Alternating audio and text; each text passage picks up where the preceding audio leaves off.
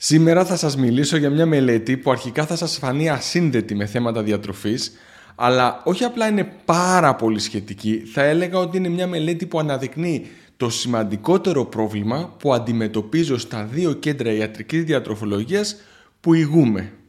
Κάντε υπομονή, θα ακούσετε κάτι πολύ σημαντικό.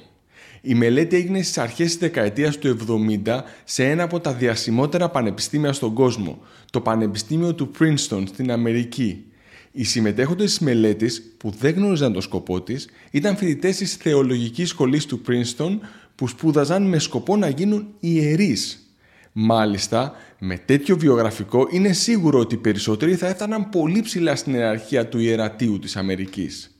Στην αρχή της μελέτης, οι φοιτητές συγκεντρώθηκαν σε μια αίθουσα όπου τους έδωσαν να συμπληρώσουν κάποια ερωτηματολόγια που εξολογούσαν αν κάποιος ήθελε να γίνει ιερέας από εσωτερικό, βαθύ κίνητρο ή τα κίνητρά του ήταν εξωτερικά. Για παράδειγμα, στην ερώτηση «Θέλω να γίνω ιερέας για να κάνω τον κόσμο καλύτερο», απαντούσαν περισσότερο θετικά αυτοί που είχαν ισχυρό εσωτερικό κίνητρο, ενώ στην ερώτηση «Θέλω να γίνω ιερέας για να πάω στον παράδεισο», αυτοί που οι ερευνητές θεώρησαν ότι τα κίνητρά τους ήταν κυρίως εξωτερικά.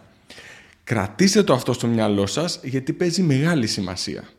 Αφού ολοκληρώθηκε η διαδικασία με τη συμπλήρωση των ερωτηματολογίων, οι συμμετέχοντες πήγαν ένα-ένα σε ένα διαφορετικό δωμάτιο. Ο σκοπός ήταν να ετοιμάσουν ένα κήρυγμα εμπνευσμένο από την παραβολή του καλού Σαμαρίτη.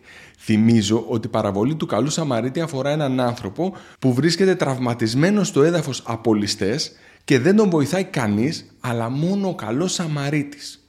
Όταν ολοκληρώνουν την προετοιμασία του κηρύγματος, οι συμμετέχοντες πρέπει να πάνε σε μια αίθουσα να κάνουν το κήρυγμα. Όσο βρίσκονται στην αίθουσα προετοιμασίας, ένας ερευνητής μπαίνει στην αίθουσα και εδώ αρχίζει και φαίνεται ο σκοπός του πειράματος. Οι συμμετέχοντες έχουν χωριστεί στην τύχη σε τρεις ομάδες. Στους συμμετέχοντες της μίας ομάδας, ο ερευνητής λέει «Έχεις αρκετό χρόνο, μη βιάζεσαι, Καλό όμως είναι να ξεκινήσεις σιγά σιγά για να έχεις άνεση. Στους συμμετέχοντες της δεύτερης ομάδας λέει προλαβαίνεις αλλά πρέπει να ξεκινήσεις τώρα για να είσαι στην ώρα σου.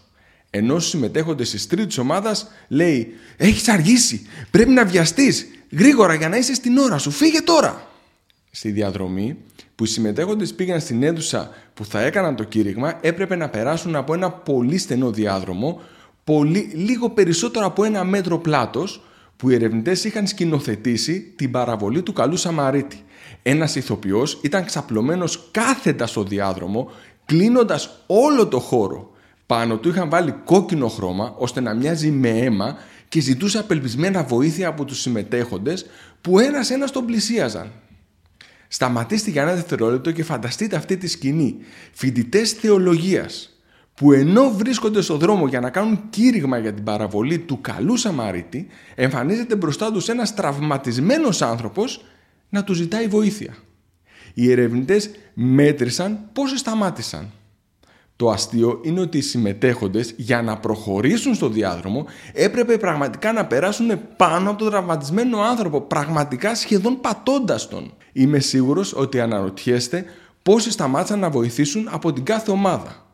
Πάμε να δούμε. Από την ομάδα των φοιτητών που είχαν άπλετο χρόνο μπροστά τους, σταμάτησε το 63% για να βοηθήσει. Που σημαίνει ότι το 37% δεν σταμάτησε. Σίγουρα θα έπρεπε να μας προβληματίσει. Από την ομάδα των συμμετεχόντων που ήταν στην ώρα τους, σταμάτησε το 45%. Από την ομάδα των συμμετεχόντων που ήταν πιεσμένοι από τον χρόνο, σταμάτησε μόλις ένα στους 10.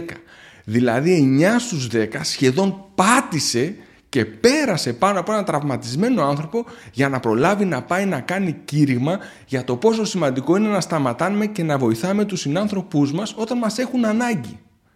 Ποιο είναι το νόημα αυτής της μελέτης και τι σχέση έχει με τη διατροφή; Οι ερευνητές σύγκριναν τη συμπεριφορά των συμμετεχόντων που δήλωσαν ότι βρίσκονται στην εκκλησιαστική σχολή από εσωτερικό κίνητρο και δεν ήταν καμία διαφορά στη συμπεριφορά. Ακόμα και αυτοί που ήθελαν να δουν το καλό στον κόσμο δεν σταμάτησαν συχνότερα.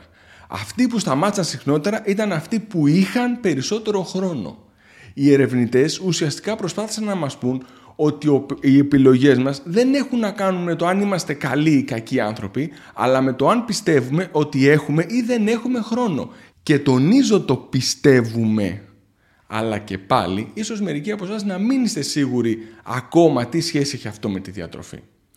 Ο συχνότερος λόγος που ακούω ότι κάποιος τρώει τροφές χαμηλής ποιότητας είναι ότι δεν έχει χρόνο να φροντίσει τη διατροφή του. Στα δύο κέντρα ιατρικής διατροφολογίας που ηγούμε έχω παρακολουθήσει δεκάδες χιλιάδες ανθρώπους που θέλουν να βοηθηθούν στο να βελτιώσουν τη διατροφή τους και ίσως η συχνότερη δικαιολογία που δίνουν στον εαυτό τους για να καταναλώνουν τροφές χαμηλής διατροφικής αξίας είναι η έλλειψη χρόνου. Πιστεύουν ότι δεν προλαβαίνουν να φροντίσουν τη διατροφή τους. Εσείς προλαβαίνετε να φροντίσετε τη διατροφή σας. Πόσο συχνά σας κυνηγάει ο χρόνος και πιστεύετε ότι αναγκάζεστε να αρπάξετε ένα νόστιμο σουβλάκι αντί να εφιερώσετε 15 λεπτά να φτιάξετε φακές στη χύτρα ταχύτητας;